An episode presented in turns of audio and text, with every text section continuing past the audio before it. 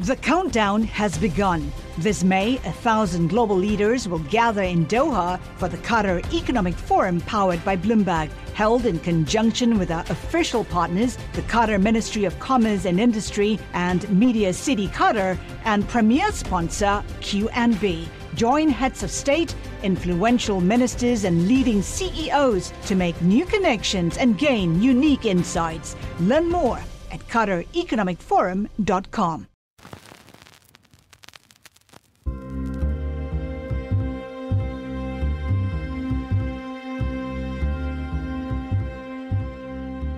Well, Aki, here we are, the final days of 2016, the year of Brexit, the election of Donald Trump, the year we lost Prince and David Bowie. I mean, I think as journalists, we did such a terrible job predicting what would happen this year. And gosh, is it even worth trying to think about what might happen next year? Maybe the problem is in these predictions, we're too optimistic. We look for the things that we want to see happen. well, how about this? How about we think about the worst possible things that could happen next year and beyond, and we prepare ourselves for the that worst case scenario. That's really grim. I, I like it though. Let's do it.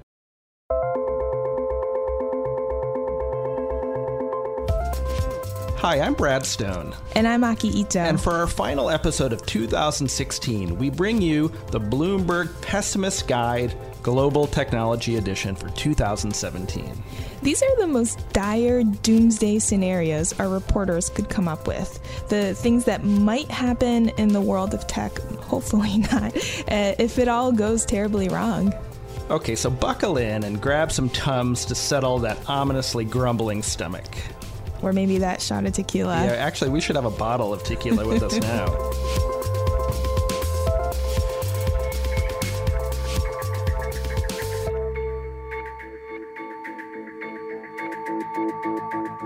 Well, the U.S. is still digesting the shock election of Donald Trump, so let's start with the potential for doom and gloom in Washington, D.C. And bringing us that scenario is Josh Brustein. He's our reporter in New York, and he's on the line with us. Hey, guys. Okay, Josh, so scare the heck out of us. What do you have for 2017?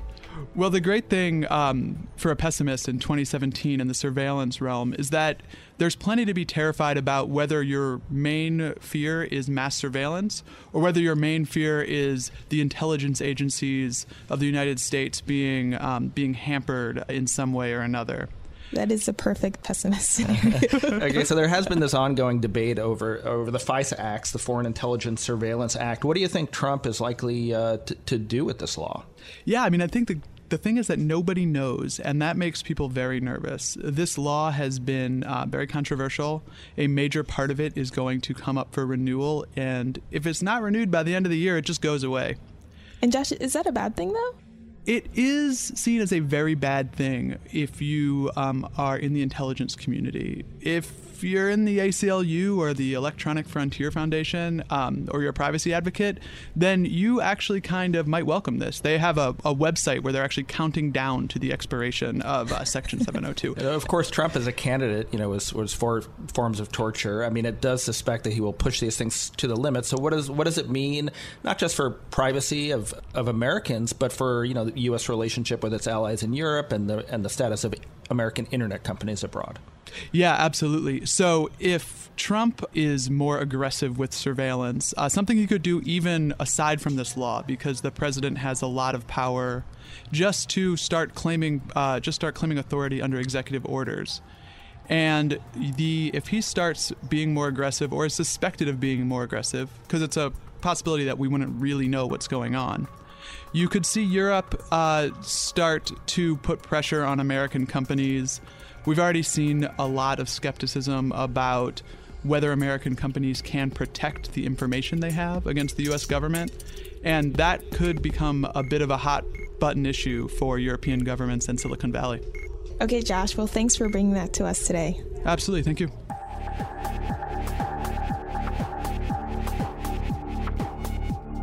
Right, so how are you feeling so far, Aki? Uh... I really wish we brought that bottle of tequila here.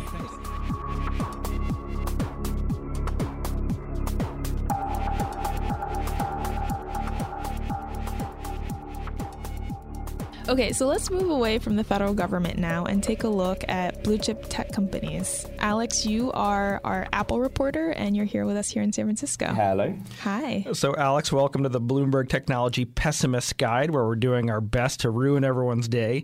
So, tell us, what's the worst thing that could happen to Apple in 2017? So, Apple could lose its credit rating, and this has huge implications for a company which has succeeded in keeping shareholders happy by rewarding them with cash in recent years.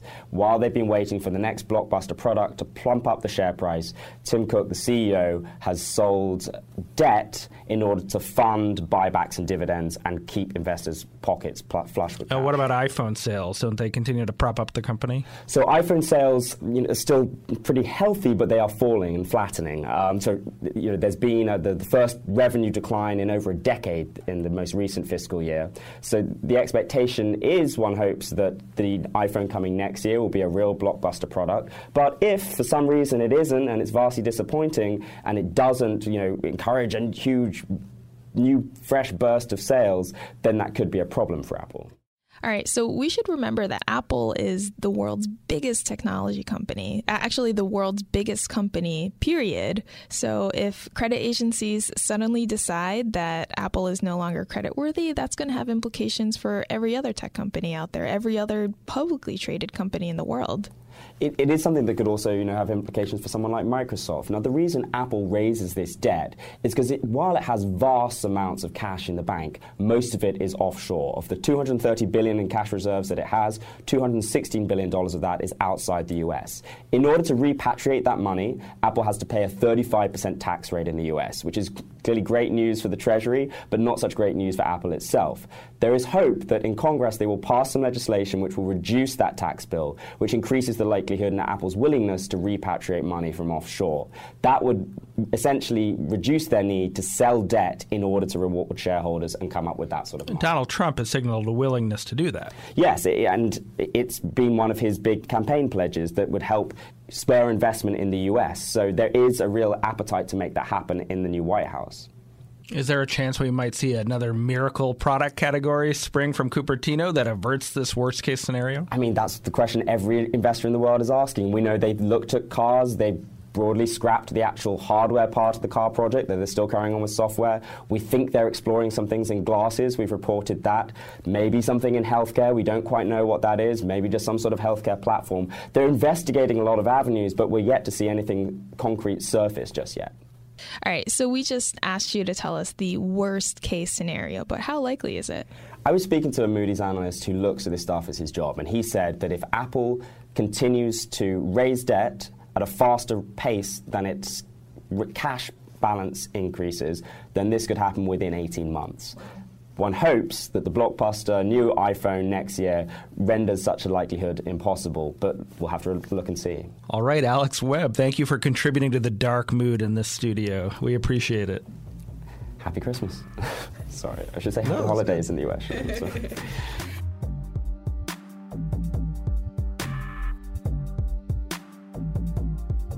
so, Aki, who's up next?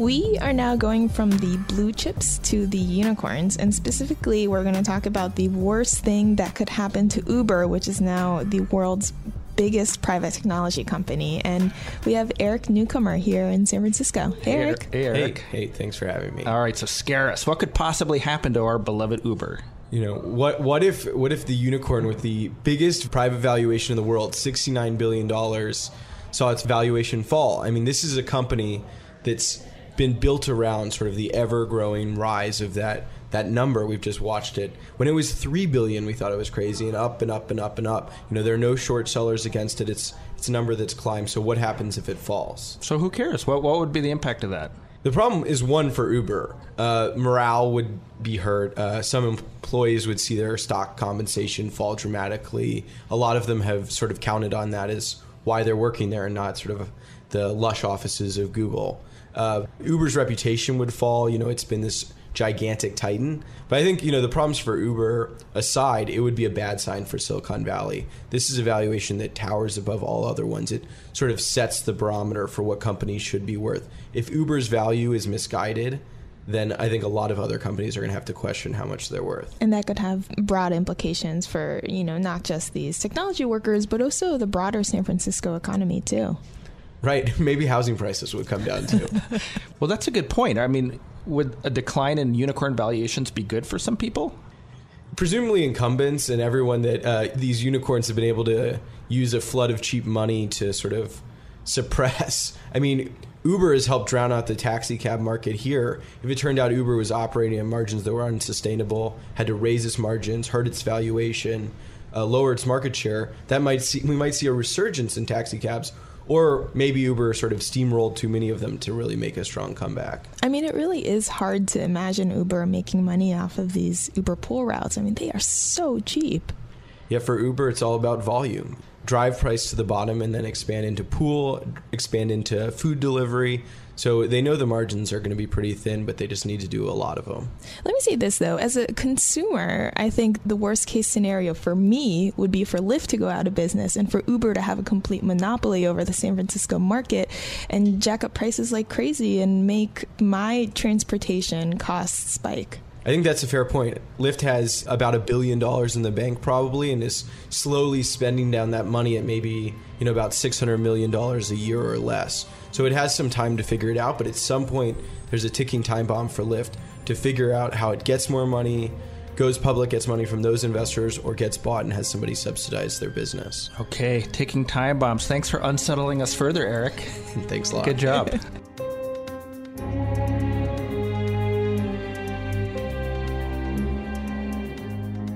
Brad, are you ready for the next one? There's more. I feel like I need to go get some anxiety medication right now.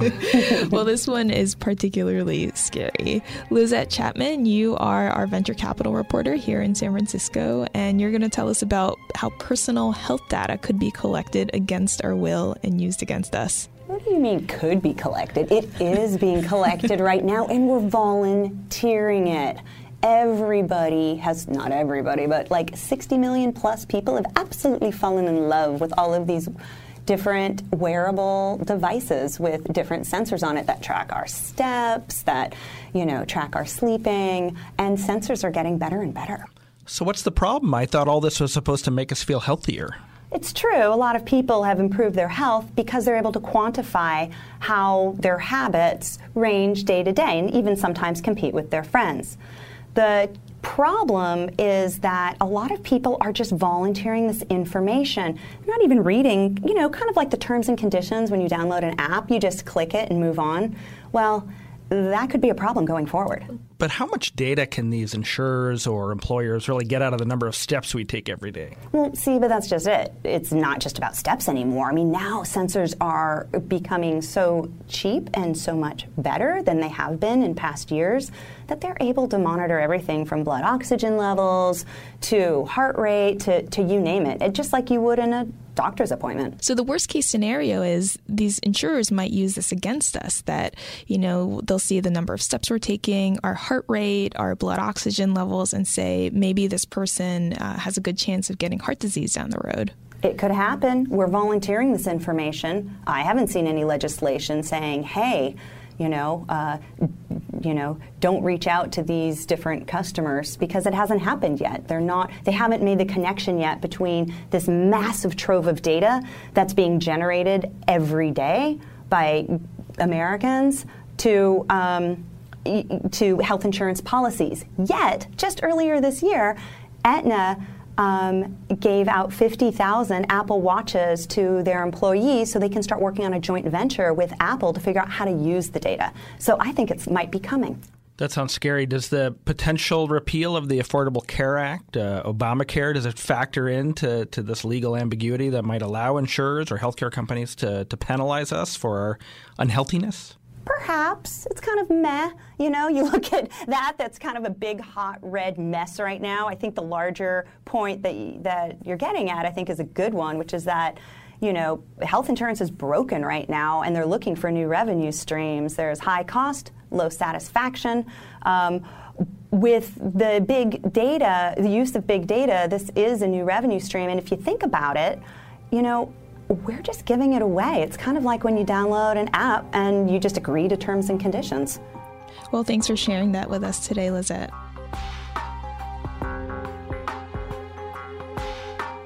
Brad, I think it's time for you to. Uh, I'm taking off my Apple Watch right now. At least change your privacy settings on your tracker. Well, I'm going for a run.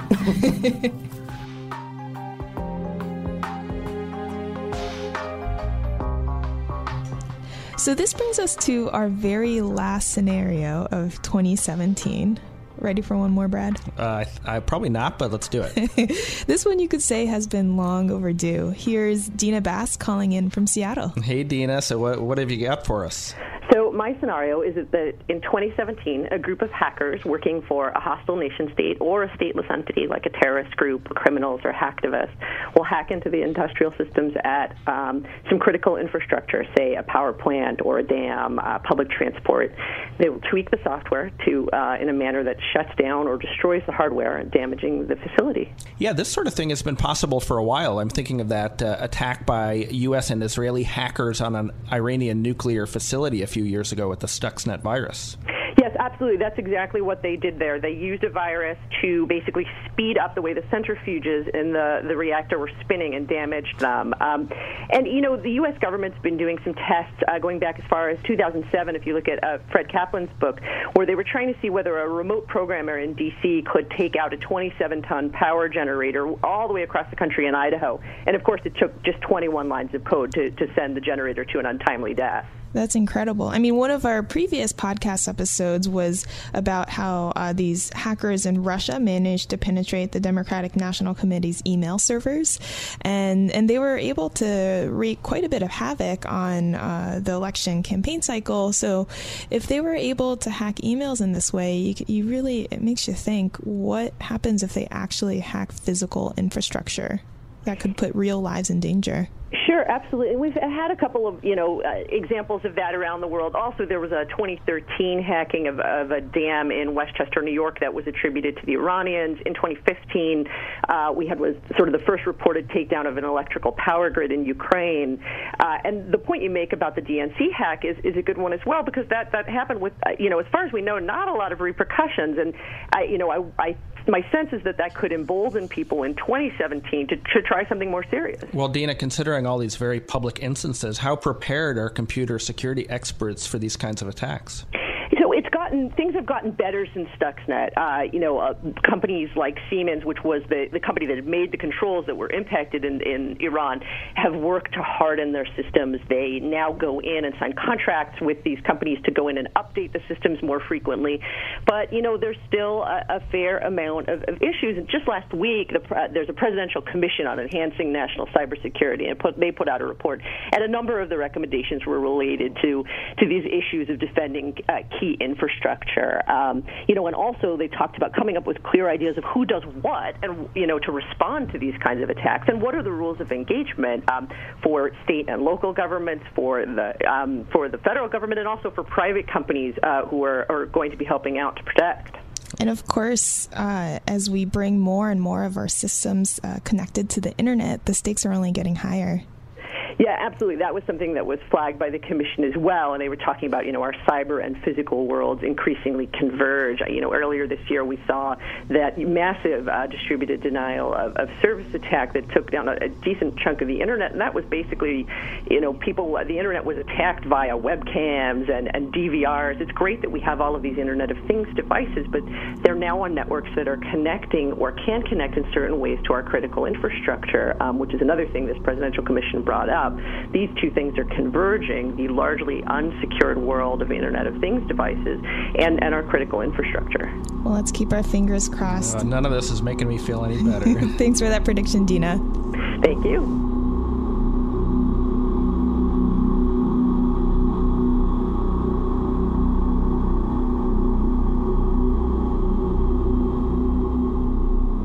How are you feeling, Aki?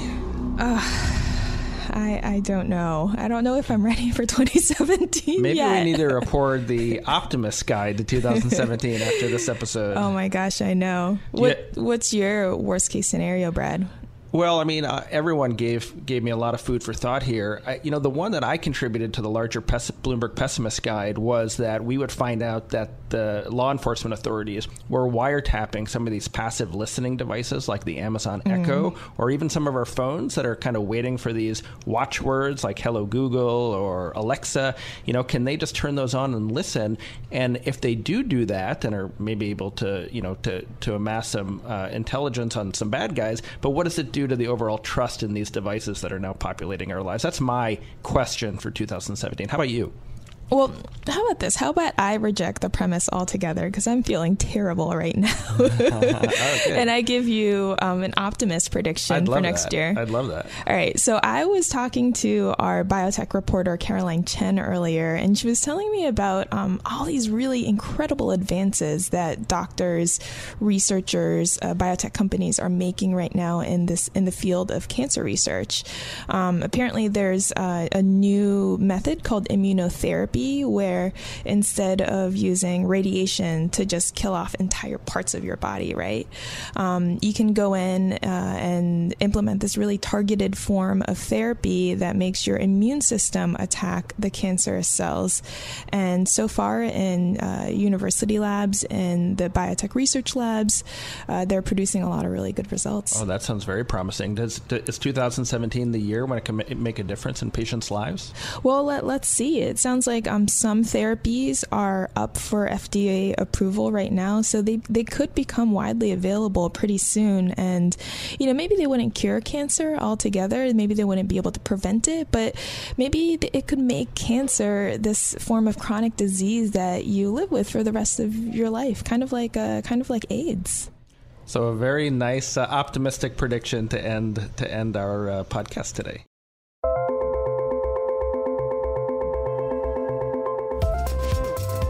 And that's it for this year on the Decrypted Podcast. Thanks for listening.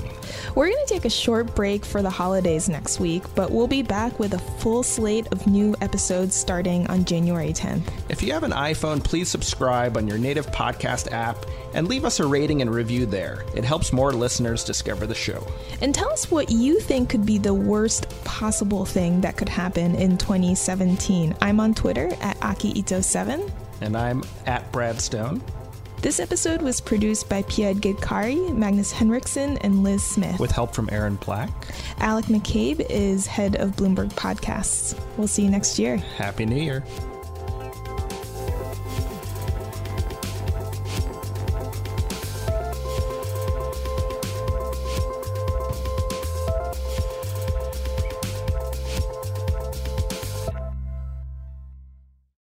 The countdown has begun. From May 14th to 16th, a thousand global leaders will gather in Doha for the Qatar Economic Forum powered by Bloomberg.